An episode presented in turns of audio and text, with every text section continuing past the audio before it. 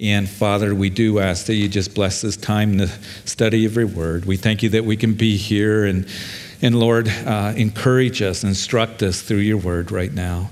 Um, I know that we come in tired and maybe a little sleepy on Wednesday nights, sluggish, but Lord, refresh us and renew us through your word. And it's in Jesus' name that we pray. Amen. So as we enter into chapter 58, we see that Isaiah is continuing to expose the sin of Judah as they're involved in idol worship, and, and that idol worship, as we discussed last time, uh, oftentimes involved uh, idol worship in the wooden groves and, and high places, which involved all kinds of, of wickedness and immorality. So here we're going to see that uh, Isaiah continuing uh, speaking the words of the Lord, indicting the people. The Lord is desiring for them to come back uh, to Him. To, he's saying to them that those idols uh, will not help you, they are false. Uh, I am God, there is none other. I'm the one who is the creator. I'm the one who knows the end from the beginning. I have redeemed you. You belong to me.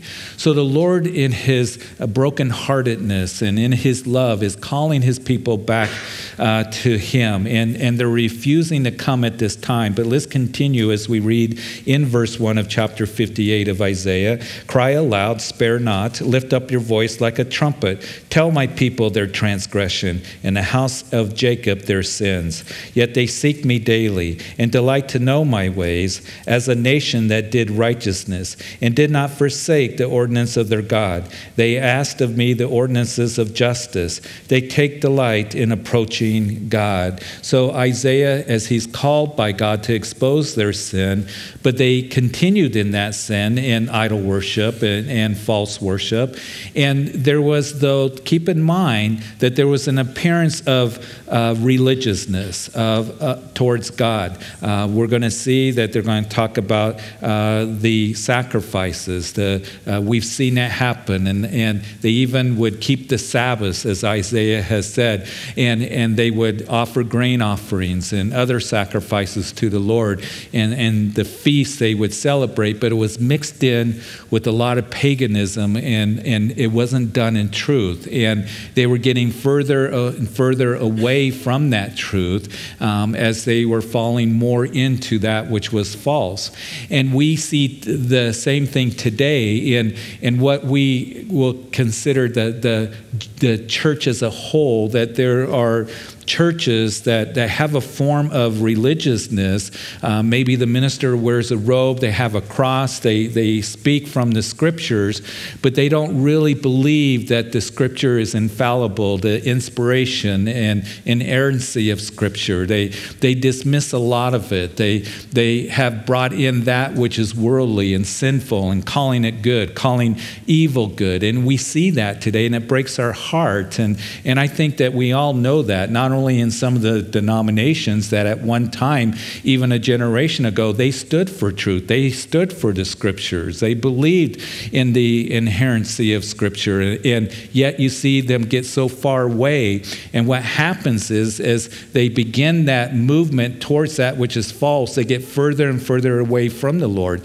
So we see the same thing. There's religiousness, you know, there, there is prayer, there's prayer to God, there's, you know, all these ordinances that perhaps they do, but it's not done in truth. And the same thing was happening 2,700 years ago under Isaiah. And, and here we see that they were fasting, and, and the people were, were saying, Hey, we seek you daily, God. We fasted, and, and God doesn't notice there was religious activity, and they thought that they would be pleasing to God, but inwardly there was something very wrong, and that's, of course, that they were doing it uh, towards those idols and mixed in, as we're going to see the description of the condition, really, of the nation as we continue here in this chapter and as we go into chapter 59 as well. So in verse 3, why have we fasted, they said, and you have not seen? Again, we fasted, we, we we've done this religious activity, but it seems like, Lord,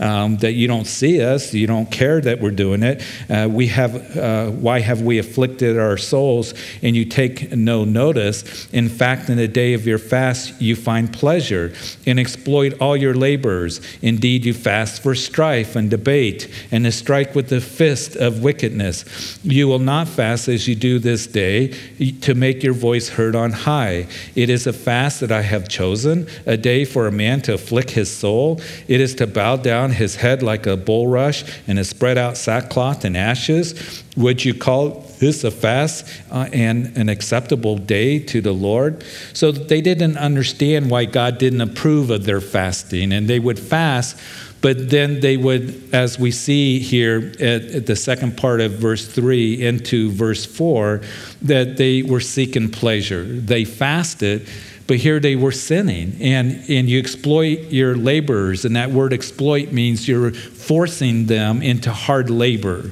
Um, you were forcing your servants, driving them hard to work so you wouldn't lose any money. And they didn't have a right heart. They were seeking not the Lord. And of course, that's what fasting is all about, is to deny the physical, to focus on the spiritual. That's a simple definition of fasting. And what they were doing is they were going through the religious activity, but they were continuing on in worldly pleasures, in, in you know, forcing their servants. They were doing wickedly, uh, you know, towards them and making them work hard, ripping them off. We're going to see that. They were full of violence, all these things that were taking place. So they were doing it with the wrong heart. And as we look at this, you know, God wasn't pleased with just the outward image. He's more concerned with the right attitude of heart.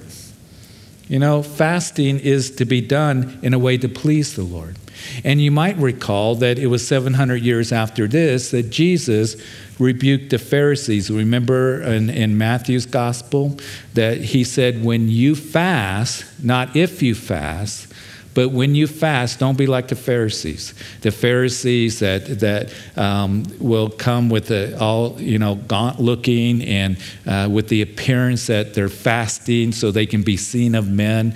And and Jesus said, don't do that. Don't be like the hypocrite that's trying to be noticed. And and the Pharisee would fast twice a week. We know and the Pharisee would go and he'd stand in the marketplace, and the people would come by and say, Oh, look at that Pharisee he, in his robe and his face all gaunt and pale looking, and he's doing this for God. He's such a spiritual man. You know, look at that righteousness of the Pharisee. And the Lord says they're doing it not with the right attitude and he called them hypocrites. He says, when you fast, that you are to wash your face, anoint your face, and, don't give that appearance before men uh, to be seen of men that you're fasting, because your Father sees you and he will reward you. And the Pharisees as well. He, he talked about their prayers. They would stand on the street corner and they would give these loud prayers, and the people would say, Look at the Pharisee and how he prays. When they would give, they actually would have people go before them and blow the trumpet as they dropped their money into the treasury chest. And people would say, Look at the Pharisees, they're tithing, and they even tithe the seeds of their garden, is what the gospel narratives indicate to us. So they were doing all these things before men, this appearance of religiousness. But remember that Jesus rebuked those religious leaders when he said, Woe to you, for you're like whitewashed tombs. Outwardly, you're all polished, but you're full of dead men's bones. And there is to be the right attitude and motive why we would go, you know, to the Lord in fasting. Our prayer is going to be the next chapter, chapter 59, that we're going to see that he's going to talk about. Fasting and prayer go together. But when you do these things, you don't do it to be seen of men. You do it because you want to seek the Lord. You're drawing close to the Lord. That's what fasting is to be, to focus on Him. And, and the Lord sees that. And He, as we have talked about, it, it's not the outward image image, it's the attitude of the heart, it's the inward reality of, Lord, I am putting this time aside. I'm going to fast, uh, you know, uh, for this amount of time or these certain foods. I think today, that when it comes to fasting and as a church we usually once a year we'll dedicate a week to prayer and fasting where you know we fast we encourage you to fast and pray you know for the church and and we give ourselves the, the priority of that for a week. Not that we can have others say oh look at calvary chapel. They're so you know wonderful and so religious. We want to seek the lord. So how you fast is between you and the lord maybe a day maybe a meal. Uh, and i encourage you oftentimes that you fast from certain things. Maybe it might be social media. Again, it's denying the physical and the worldliness and focusing on the Lord. Maybe it's just getting off of Facebook for a week or you know Instagram or or you know all the things that can distract us away from the Lord. That's the world in which we live in. So that we can focus on the Lord and give time to him so here he, he's calling them out of their sinful attitudes and, and trying to be religious. The Lord's saying, I'm not interested in your religion. I want to have a relationship with you. I want you to have a heart for me. Is this not the fast that I have chosen to loose the bonds of wickedness, to undo the heavy burdens, to let the oppressed go free, and that you break every yoke? It was to be done in a way, they're fasting to please God. Get, get right with your brothers and sisters, he is saying. Stop oppressing others. Quit seeking pleasure. And as we read this, oftentimes verse 6 is used by those who, you know, will say, well, doesn't Isaiah chapter 58, verse 6 tell us that, that uh, fasting, that it helps us when we're burdened with sin or struggling with sin? I, I think that it can. Here in the context, he's calling them to do away with that sin that really seek me. You know, make sure that your heart is right. And he's going to talk about serving others and reaching out to others. And, and you are to, as we read in verse 7, it is not to share, is, uh, is it not to share your bread with the hungry and that you bring to your house the poor who are cast out? And when you see the naked, you, that you cover him and not hide yourself from your own flesh. And then your light shall break forth like the morning, and your healing shall spring forth speedily, and your righteousness shall go before you. The glory of the Lord shall be your rear guard and then you shall call, and the Lord will answer. You shall cry, and he will say, Here I am. He's saying, Look to me, be right with me, treat others well, you know, serve your brethren. Share and show love to others is what you're to be doing. That's what a right heart is all about. And as we fast, we want to make sure that we are being sensitive to the leading of the Lord. But I do believe that fasting does help us when we have heavy burdens. It does help us when we feel oppressed, when we're struggling uh, perhaps with a sin or, or just an attitude eh, because we're seeking the Lord. We're desiring to say, Lord, will you minister to me and help me in these areas? And I think that that fasting is a good thing for us as Christians to do. That's between you and the Lord. It doesn't make us to where the Lord loves us more or, you know, we fast so we can, you know, you know, try to get more from the Lord. It's really seeking Him and saying, Lord, deal with my heart in these areas. Lord, I want to draw close to you. And one of the reasons why I believe that just taking a time of fasting, that is, maybe it's just fasting for a, meal instead of eating lunch, you're seeking the Lord. Uh, maybe it's just for a day, a part of a day. I, I, know it's different for everyone, and some of us have health, you know, uh, challenges and, and, and things that that we need to be careful um, when it comes to fasting and things like that. But however the Lord leads you, and as I said, I think it's good for us to maybe fast from certain things like social media and some other things, just to focus on the Lord, because you know this world really can get to us, right? And I really encourage young people to do that. Just take the time to just seek the Lord, Put the phones down, put the computers down, put away the social media. Because our young people are so stressed out. We're all stressed out. Because of those things, it's a reality of life today. And I know one of the things that we want to do is we want to use that, social media and all that, as a tool to reach others But I also know that, that so many are, are feeling very burdened, even as it says here it's not the fast I have chosen to loose the bonds of wickedness, undo the heavy burdens. It's because we're constantly looking down rather than looking up. And to have those times and to talk to your kids about this, that there's a, you know, a, a healthy, you know, and good thing to consider in just putting that phone away because I know that it's hard, isn't it? I mean, a challenge that, that I gave to myself I'm going to put my phone down, you know, at home for a half a day. You know how hard that was for me?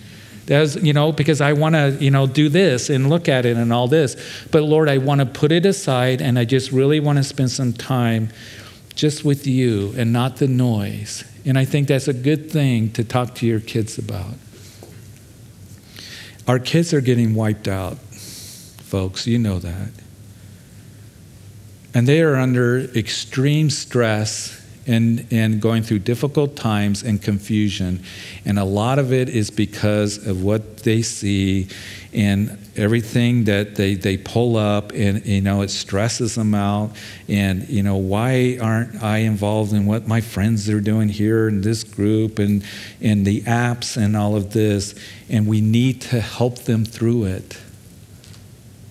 We need to talk to them and my heart breaks for them, for all of us, really, because there's so much noise that is out there. That's why I'm so thankful that we can come here on a night like tonight and really focus on the Lord, a wonderful time of worship and be in the Word. But talk to your kids about those things. Maybe a fast just to get away from that stuff. I know I need to get away from it. You know, we just got through with an election. Boy, yeah, I know, right? And, and, it's, and it's an important thing in our nation. And yes, I have opinions and I feel the, the same kinds of things that you do, but there are times where we need to get away. You think it's bad this midterm? Wait till two years, how bad it's going to get. So fasting, just just taking that time to just get away from the noise, you know, the the uh, feeding the the physical, whatever it may be, and just uh, be one that we seek the Lord. But our hearts need to be right. And, and here he continues talking that um, if you know, verse ten, if you extend your soul to the hungry and satisfy the afflicted soul, reaching out to others, serving others is what we, you know, are to be doing. Um, that's what the Lord desires for us to do. Uh, and as uh, verse 10 goes on to say, then your light shall dawn in the darkness, your darkness shall be as the noonday. The Lord will guide you continually and satisfy your soul in drought and strengthen your bones, and you shall be like a watered garden. You know, we sang tonight about, uh, you know, dry bones being refreshed. And that's what the Lord wants to do as we go to Him and spend time with Him. And listen, folks, I hope and pray that every single one of you at least are, are having a devotion time every day that you begin your day with the Lord. Read your Bible every single day. Spend time with the Lord. And I know we're busy, and some of you guys get up very early. You work hard. And moms, you get up and getting the kids ready, or you go to work. Uh, we all are busy. We all have things that we have to do, but it's imperative for you, for me, to begin our day with the Lord, to get up and, and, to read the Bible and to spend time in prayer. And however the Lord would have you to do that. Because there's, you know, some people think, what do I need to do? Read 10 chapters of Leviticus, you know, things like that. Just read some Psalms, you know, read a Proverbs. You know, just read and allow the Lord to speak to you. Spend some time in prayer. Be praying for your kids, be praying for the day, you know, and you will find that you will be refreshed because oftentimes that we feel so dry and barren because we're not seeking the Lord and we're not going to Him and we're not spending time with Him that He desires for us to and be sensitive to hearing from Him. And like the spring of water whose waters do not fail, verse 12, those from among you shall build the old waste places, and you shall raise up the foundations of many generations, and you shall be called the repairer of the breach, the restorer of streets to dwell in. And so serve others, you know, reach out to others. You know, the Lord wants to use you. So here's something for you to consider and pray through, even as we enter into the holiday season, because it's going to get busy, right? We have baking we need to do. Uh, we got shopping we need to do. There's you know all kinds of things that um, decorating, whatever it may be, planning, traveling, all these things. And I find myself every year I say I'm not going to get busy, and what happens? I get busy, right? But one of the things that, that I know that, that I've wanted to always just kind of focus for us and for me and my family is that during this time to reach out to others, to serve others. Because we can feel, you know, just, it depends, you know, we can feel busy and, and overwhelmed but we can also feel down and discouraged during this time as well. And I want to encourage you that in the, the holiday season, with Thanksgiving and Christmas, whatever season it might be, that if you feel just dry and barren, and, and you feel, you know, discouraged and, and those things that all of us can feel, that you go to the Lord. And then one of the ways to really help your soul and refresh your soul is serve others, reach out to others. You'll be so blessed by doing that. Well, I don't have time, Pastor Jeff. You do have time if you make the time. If you say, I want to just reach out to somebody, maybe at work, maybe somebody here, making a meal for them, maybe just encouraging somebody serving in some way, you know, blessing the kids or whatever it may be that the Lord puts on your heart. And you will see that as you serve others, you're going to be renewed and refreshed in so many different ways. And, and I tell you, it's such a joy to be able to do that. We live in a culture in a society where it's, we're so self focused sometimes and it's about me rather than what we are to be about as Christians is about others, reaching out to others. There's so many people that need help. It was Elijah that was in the cave. Remember, he ran. Jezebel said Elijah, after he called down fire from heaven there on Mount Carmel and, and you know, slew the prophets of Baal, he had great victory. And Jezebel comes along and says, Elijah, I'm going to lop your head off. He gets all discouraged, defeated, you know, depressed. He runs down to the mountain of God. He's in the cave. He says, I'm the only one left, Lord. And the Lord says, Elijah, why are you in this cave? Why are you in this cave of depression? I got things for you to do. I got 7,000 who haven't bowed the knee to Baal. I need you to go to anoint Elisha. I got things for you to do, and he's got things for you to do as well.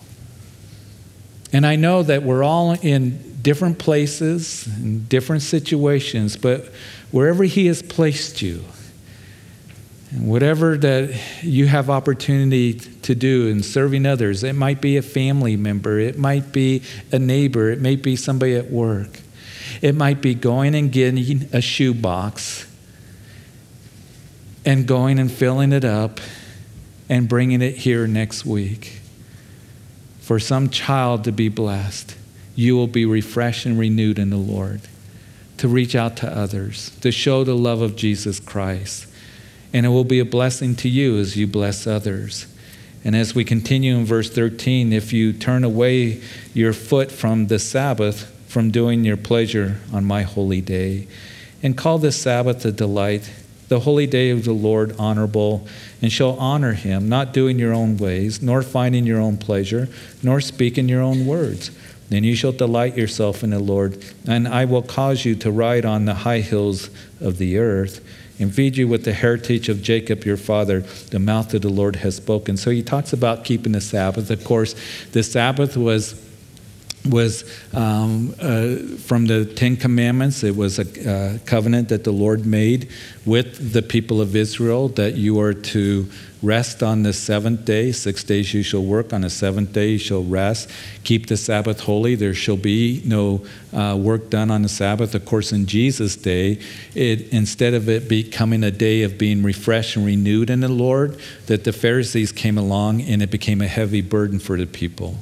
And they came up with all these silly interpretations of what it means to keep the Sabbath. And they even had written that in their interpretations that if you spat on the ground, that was illegal. You couldn't do that on the Sabbath because it could mix with the with the dirt and you know the saliva, and then it could be considered making you know mortar.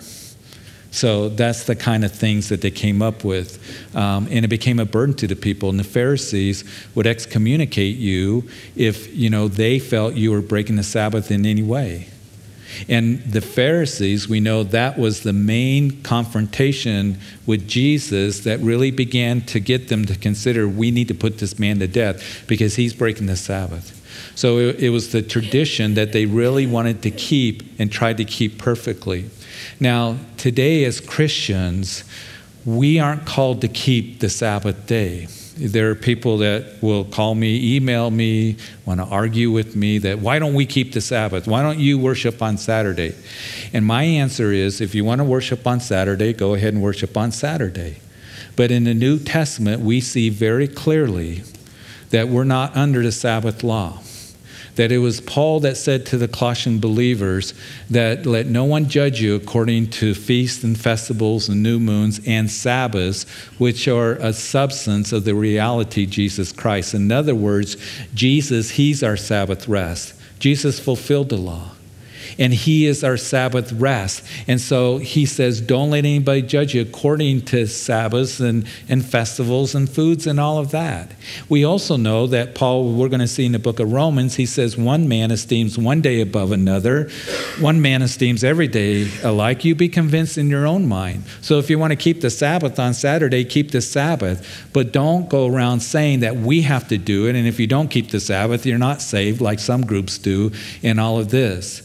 I esteem every day alike. Every day for me is a day to be refreshed and renewed in the Lord. But when we look at the Sabbath, it's not a bad principle to take a day and just slow down, whatever that day may be Sunday, Saturday. Some of you have to work weekends, right? I have to work weekends. Sundays are long for me. and so I've been doing that for 26 years. So I have a day off during the week, and I try to. And sometimes my day off has been Fridays. Sometimes I'll have a wedding I have to do, sometimes a conference that I teach, or something like that. But I always try to take that time to be refreshed and renewed in the Lord. And I think it's important for us to do that, to take a day where we slow down because we live again in a culture where we're busy all the time in activities and, and all of this that is taking place, and to be just refreshed and renewed in the Lord. So we're not under the Sabbath law. We worship on Sunday, we worship on Wednesdays, we have people come on Mondays and Tuesdays and Thursdays and Fridays. Saturdays, this place is open all the time with Bible studies and prayer groups and things going on. And that was the early church in Acts chapter 2 that they went from house to house daily, every day. And they were praising the Lord and they were encouraging one another and, and continuing in those things that Acts chapter 2, verse 42 says. And Paul talks about the early church, how they, they, we see evidence that they met on the first day of the week. So we're not under the Sabbath law, but it is something for you to pray about that on our Sunday, if we come to church or whatever day that you have off, to just take that time and be refreshed and renewed in the Lord. To, to again, um, just focus on the Lord. Take that extra time to, to look to Him. And He says there's blessing and there's benefit because of that. And then chapter 59 Behold, the Lord's hand is not shortened that it cannot save, nor his ear heavy that it cannot hear. But your iniquities have separated you from your God, and your sins have hidden his face from you, so that he will not hear. For your hands are defiled with blood, and your fingers with iniquity. Your lips have spoken lies, and your tongues have muttered perversity. Here we see as we enter in chapter 58 dealing with fasting, chapter 59 is going to deal with prayer. And as I said, fasting and prayer kind of go together, kind of like peanut butter and jelly, pepper and salt, McDonald's french fries and ketchup, you know, they just they just go together. And so prayer here, we see that the Lord is saying that that you know, my hand is not shortened that it cannot save, nor his ear, we're being told, is heavy that he cannot hear, but it's your iniquities that has separated you from your God, and your sins have hidden his face from you. So, as we consider this, it's not that God doesn't hear audibly, but their sins were a problem that we read about there in verse 3 that they were violent. You know, your hands are defiled with blood, your fingers with iniquity, your lips have spoken lies, your tongues have uh, muttered perversity. Your sin has separated you from the Lord. And it isn't that the Lord can't hear you, but He's not going to bless your sin. He's not going to bless your sin. He's not going to hear your you know, request. Lord, bless us while we go out and sin. We're immoral and violent and, and speaking lies and, and speaking perversity and all of this.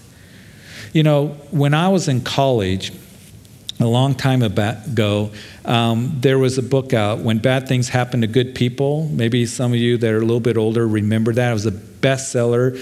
There was a Jewish rabbi that wrote it, and his premise was kind of like that God is not really sovereign, and um, when things are out of control, um, it, it's really He, he can't really do a whole lot about it. That's why bad things happen. Well, this verse, verse 1, dismisses that. His hand is not shortened. The problem is not God's lack of power or he doesn't know our situation, but when we are in sin, the fellowship with God suffers and he's not going to bless sin. And, and perhaps that you've had to where you had a conversation with somebody. I, I, know I've had people that I've talked to, and they say, Oh, I don't understand why the Lord isn't blessing this relationship.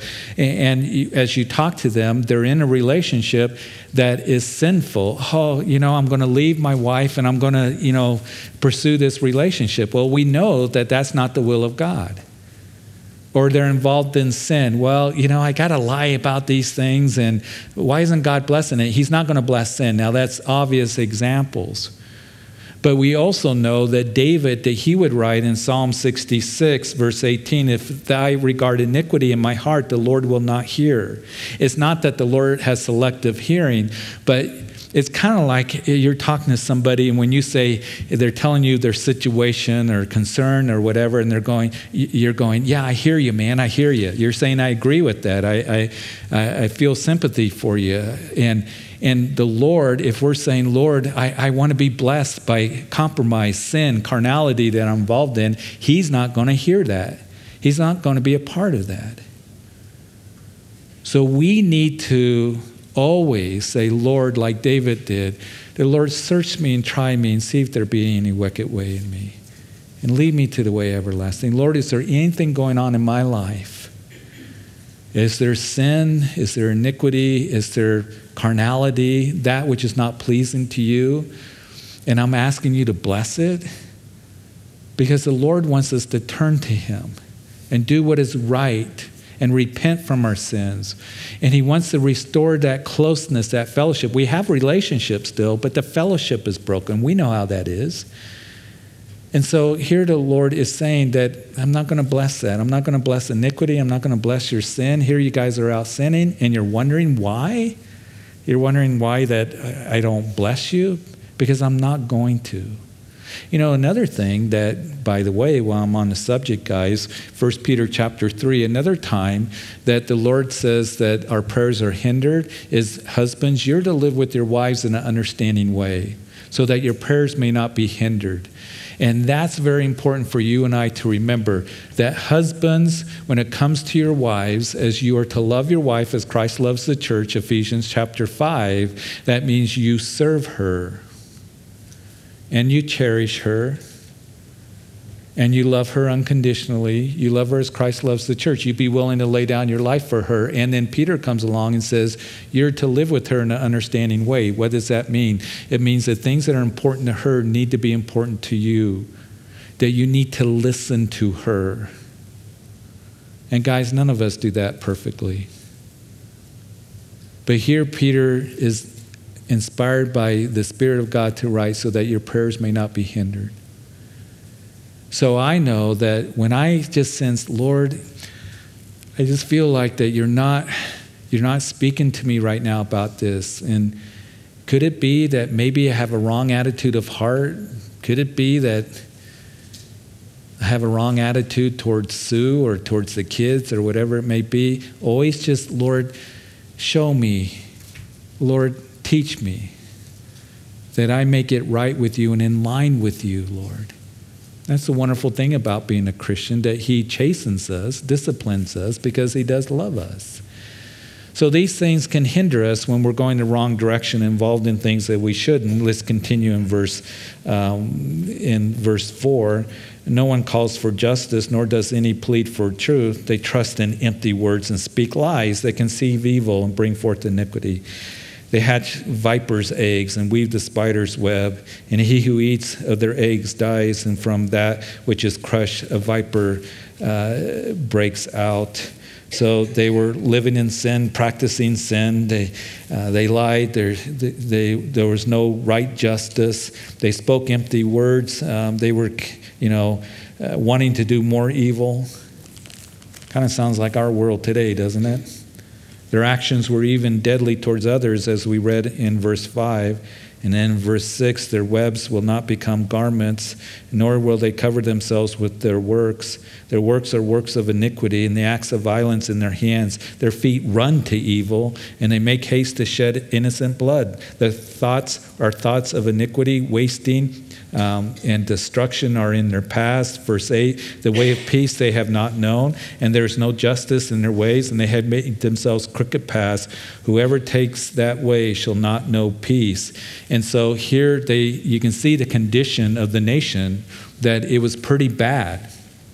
They were running to iniquity. They were shedding innocent blood. Their thoughts were continually of doing wrong, and um, there was no peace. And of course, we know that as uh, we read in chapter 57, that the, the, the way of peace they have not known, and no peace we have already seen is for the wicked. If we are in, in sin and carnality and there's compromise, we will not have peace.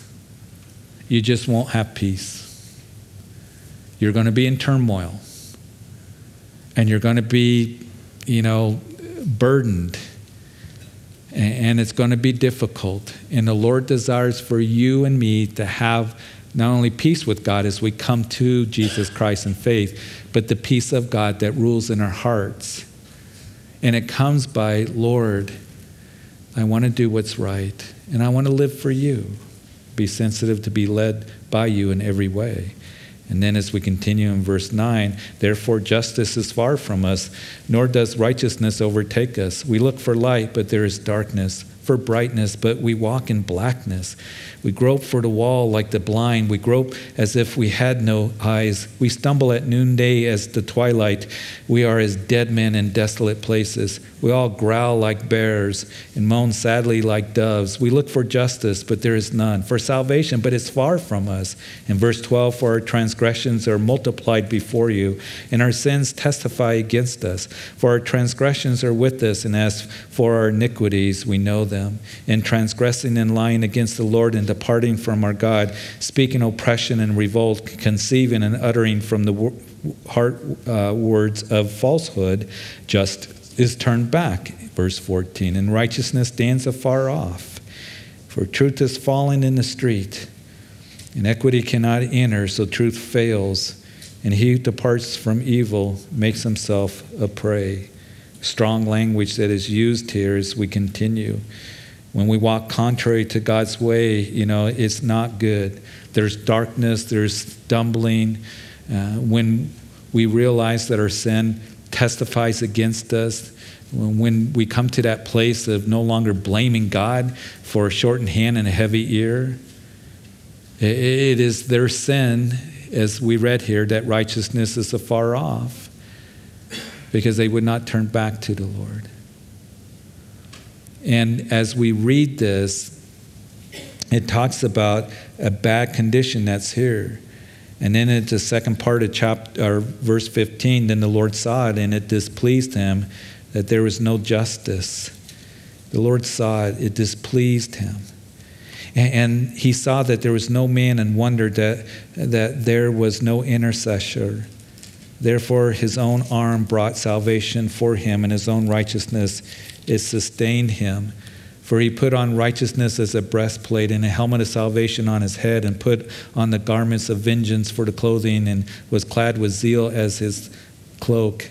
According to their deeds, according he will repay fury to his adversaries, recompense to his enemies. The coastlands he will fully repay. So they shall fear the name of the Lord from the west and the glory from the rising of the sun. When the enemy comes in like a flood, the Spirit of the Lord will lift up a standard against him. And the Redeemer will come to Zion, and those who turn from transgression in Jacob, says the Lord. Very quickly here in these verses, the Lord says, There is no intercession. I look for man, there is no intercessor. The it was so far gone. Ezekiel, he talks about after this time that when they were off into captivity, that there was um, God looked that sought a man to stand in the gap. Is there anyone to stand in the gap and pray for the nation? But there is no intercessor. You and I, what I hope and pray for us, especially I think this is very relevant for us to consider the day after the election because, you know, some of you, you know, may not like what happened at all, the results, and, and we get concerned. I get concerned too in the direction of our nation and what we see going on. And we know that it's important for us to consider these things and, and voting and all that. But here's the thing we need to be praying for our nation because our ultimate hope is not in an elephant and it's not in a donkey, it's in the Lamb. It's in the Lamb of God, Jesus Christ. And the Lord, I believe, is looking for those who are going to stand in the gap and be praying. We need to pray for our nation. Because as I said, you think it was bad this time around, wait till two years. And we know it's going to get very ugly. And I know the issues are important, and we love our nation. But the hope of our nation is that we turn back to Jesus Christ. So I pray for us as a church that we can continue to stand in the gap for our community and for, you know, our state and for our nation and be in prayer and be seeking the Lord and be praying for our leaders. Peter writes about that. Paul writes about that when Caesar Nero was ruling. He was pretty bad. Matter of fact, he gave the orders to have Paul be beheaded and Peter crucified upside down. And Lord, I'm to be praying for the people around me, for my community, and for my nation. And here, as we know that there was no intercessor, that these verses that we read, that the Lord says, I'll bring an intercessor, and that's going to be the Messiah the Redeemer that's going to come and redeem you and redeem all of mankind, Jesus Christ. And He came to redeem us, and that's where our hope is. It's in Him. And may we keep our spiritual eyes, you know, on Him. And as we consider the things around us, we need to look at it more from just the political view or the worldly view. We need to look through it through spiritual eyes and remember that we belong to a kingdom that lasts forever and a holy nation, and the Lord's coming back, and we have a message to share with others. Because our hope is in the Redeemer that has come and died on Calvary's cross for you and for me. You know, I, have been reading real quickly, and then we're going to go to communion. Zephaniah. Zephaniah is a little book in the Old Testament. Zephaniah was a prophet that was on the scene during the days of Josiah, right after the days of Isaiah here. And if you remember from your Old Testament study that uh, Josiah was the last of the good guys, right? Right? He was the last of the good kings. And he brought, he brought reforms to the nation. But the revival wasn't really inwardly towards a lot of people. They went through the motions, they cleaned up the temple. But there are some who were touched very deeply by it. One of them was a man by the name of Daniel and his three friends, Shadrach, Meshach, and Abednego. Out of that came Ezekiel. So there were those who were touched by the reforms and revival and the word that was going on and the words that Zephaniah was given. Because you see, Zephaniah, he came and he said that, you know, the nation, you're going to go off into captivity. You're going to, you're going to go off into difficult times. He uses that term, the day of the Lord, seven times in three chapters. It's only three chapters long. And he says that not only is it going to be concerning the Babylonian captivity, it's going to be dark, it's going to be destructive. You're going to go off into captivity, that God is going to do that. There's no reversing it. But then he would give a message of hope to individuals turn to the Lord because he loves you. I don't know what's going to happen to this nation. I believe God wants to save this nation. But I don't know what's going to happen on the slide and the direction that we're going is very concerning. Are we in the days of Zephaniah? I don't know. I do know this because I'm just a simple Bible teacher that the day of the Lord is going to come that the Bible speaks about. The Lord is going to come for us, the church. And then we're going to see that lawlessness and wickedness is going to spread throughout the whole world, and it's going to be a time of very difficult tribulation called Jacob's trouble that we're going to be studying on Wednesday night in the book of, of Revelation. John was told, Write these things down that will come to pass. Not that they might, they will. So I want to reach people with the message of the gospel like Zephaniah did. And Zephaniah, he, he's telling individuals and, and some of the young people and others, they would believe and they would be saved from it. But I love what Zephaniah chapter 3, as he talks about God's faithfulness and God still loves you. And he says, The Lord your God is in your midst, the mighty one will save. He will rejoice over you with gladness and he will quiet you with his love. He will rejoice over you with singing. Do you realize that the Lord loves you so much that he sings about you? And his love remains. And we have a promise of heaven and forgiveness and a Father who will never leave us or forsake us and his faithfulness with us. And we have a message to give to others because we're rushing towards eternity, folks. We're rushing to that time where the Lord is going to come back. We are living in the days, I believe, of Zephaniah. He's only, as he's prophesying, 20 years from the time where the Babylonian armies would come in. And it would be a very, very dark time for Israel because they refused to turn to the Lord. And we have a message of hope to give to others. And I pray that that would be our focus, that would be our message. Jesus Christ and Him crucified. Even as Paul came into Corinth, that very wicked city full of carnality, he said, I was determined not to know anything among you except Jesus Christ and Him crucified. So, Father, we thank you. And Lord, we thank you for these chapters that we went over, a lot to consider. And, but, Father, we thank you for the hope that we have in Christ Jesus and the message that we can give to others and, and being able to reach out to others in love and to seek you in prayer and fasting and being sensitive to you speaking to us because you do want to speak to us. And Lord, right now as we come to the communion table, that we know that the communion table is remembering what Jesus did for us. So as the communion elements are handed out, it is for the believer uh, you don't have to belong to the church, but it is remembering what Jesus did for us and allowing his body to be broken and his blood shed. And I do pray just for a moment if you're here and you've you haven't surrendered your life to Jesus Christ, that he is your hope and he is your salvation.